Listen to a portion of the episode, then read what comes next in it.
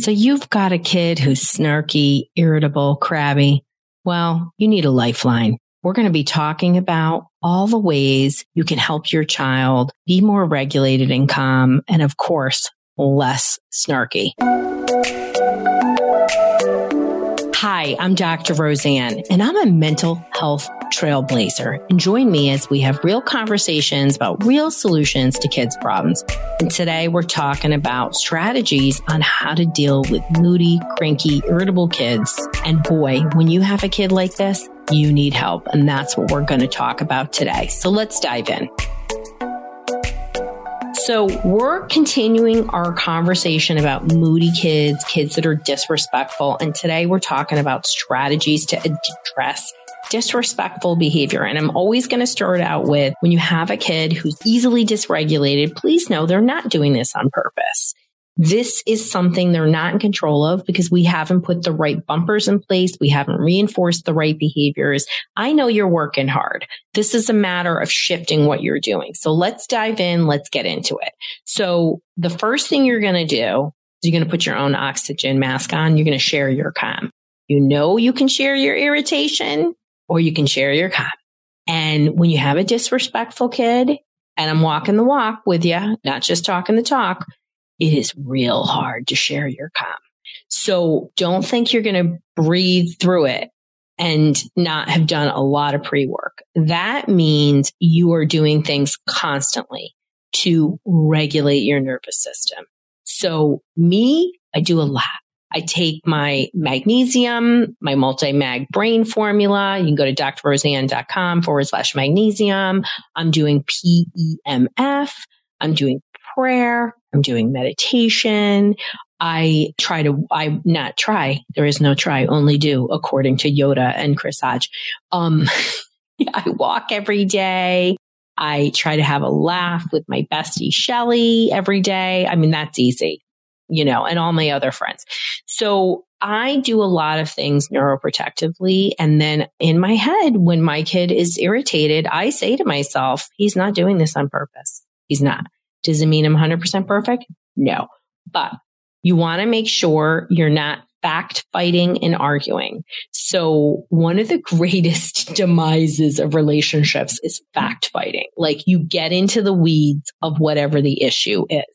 When somebody's dysregulated and hello, they're immature and they're a kid, um, and I say immature because they might be a young adult, but really developmentally much younger, especially with clinical issues. You are developmentally much younger. Don't fact fight. You're not going to win. So being argumentative, getting into it now it doesn't mean you give your kid a pass. It just means don't get into them, into it with them when you're both irritated and frustrated. Focus on solutions and reinforcing. So prior to having disagreements with your kids, you always want to have clear boundaries, explicit boundaries. I can't believe how many times people say, Oh, you should have just known it. You should have done this. No, you want to have those clear boundaries and you want to be consistent with the consequences. That's not punishment, but your consequences. Well, you didn't do this, then this is what happens next time. Real world conversation today is I was like, next time this happens, phone's getting turned off. So I said it. It means I got to do it. So was not received well, but that's what I just need to do in that situation. And I have to follow through. Like don't make empty threats because they're just going to keep pushing the limits, but also don't be like disciplined and you know, you get grounded and then it grounded again and grounded again. They're not learning. So think about what your consequences are. Are they logical? Are they explicit? Are they clear? And then you want to make sure. We're always going to use positive reinforcement to encourage positive behavior. So when you are constantly pointing out what your child is doing wrong, you're not reinforcing their brain to what they should be doing.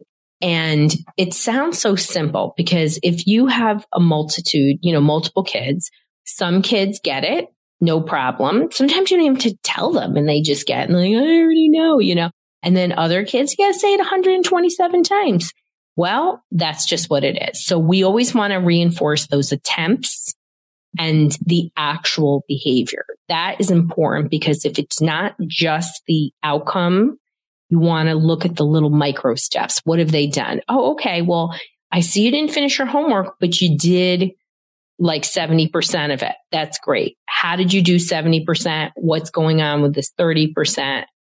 How can we get this done? Versus you didn't finish your homework. You know, you start framing their brain to the positive. There are a lot of reasons why kids don't complete things or finish things. So we want to make sure we do that. Hey parents, looking to turn those stressful days into moments of calm focus? Well, that's exactly why I created Neurotastic Multimag Brain Formula. It's the brain booster that helps kids and parents stay centered and sharp. It's not magic, it's science, and it's just a spoonful away. Bring the balance with Neurotastic. Go to drroseann.com forward slash magnesium to get special subscribe and save discounts with, of course, amazing gifts. drroseann.com forward slash magnesium. We just want to have a routine. So it doesn't matter what age your child is. Kids need structure and routine, whether that's coming home from school and you know that you're going to do, they can't get on their computer to do gaming. Um, whatever your routine is, you want to make sure it's clear and it's explicit and you're doing it because it's very helpful. It helps reduce the startle effect. It helps reduce friction when kids know. And when you're establishing any new behavioral routine, you should estimate that for at least 10 days, they're going to give you pushback from behaviorism. We know that it's about a 10 day learning curve for most things. So you might see a worsening of behaviors, a spiking, and then you should see a dissipate. Now you have to be consistent. You can't just do it like three times in that 10 days. You got to do it the whole time. So obviously you're much less likely to have friction with your child when you have a parent child relationship based on trust. And that is one of the best tips that I can do. Now it's real hard to trust each other or anybody when you're in friction a lot. But what else can you do to help foster that? Where can you connect? Can it be playing basketball? Can it be arts and crafts? Is it going to music? What is it that's going to help you connect with your child? If you're listening to me on the regular, you know I connect with my kids through cooking. It's the number one way that we connect. It's important to everybody in my family because everybody's a foodie in my family and it's helped them build a lot of autonomy. But relationships are built on trust and constant friction and feeling like your kid is disrespectful and your child also feeling like you're not understanding them is going to erode that relationship. If you feel like your relationship is completely broken down, absolutely go to a therapist. That's what they are for. They're masters at mitigating and helping you, being that coach, being that in between. So it's not you against your child and, and also and your child against you. And so you can really start to listen and, and get some strategies. That's what their job is, is really to help you. You're always going to focus on stress tolerance and coping skills. So disrespectful, out of control, you know, emotionally dysregulated behaviors, they all come out of poor stress tolerance, poor coping skills. And just like algebra, you know, learning to read, learning to ride your bike, you have to put some grease around it, my friends. And some of us have a good stress tolerance. Other kids don't. And there's so many reasons why kids struggle with stress tolerance, but ultimately in the end, they don't have a good toolkit. They don't have a good understanding of their body's stress responses. They don't know what to say or do, and they fall back on these sort of irritated behaviors a lot. These are practical things. And at any point, if you're struggling with these things, this is a time to get help. Whether you're looking for one to one help, you can go to drroseann.com forward slash help and we guide you through, or you're part of our Calm Brain community, which is a low cost paid community whatever you're doing, you've got to take action and you can't get caught in this friction back and forth. It's not healthy for you or them. And it's going to make you doubt yourself as a parent. It's going to make you feel guilty as a parent.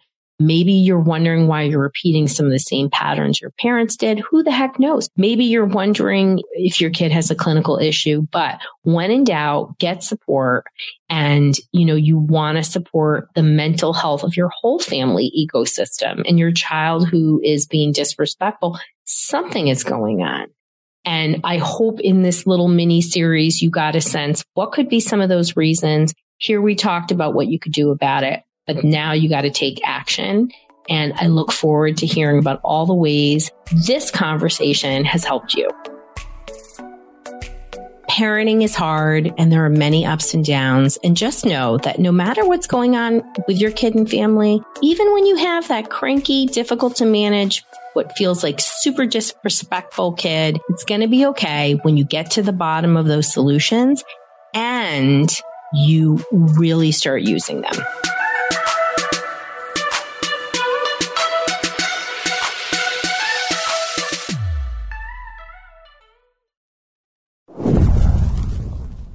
You need the right solution to help your child be successful at home school, and life. And that's why I've created the solution matcher. Go to drroseann.com forward slash help, D-R-R-O-S-E-A-N-N forward slash help to get the right solution for where you're at.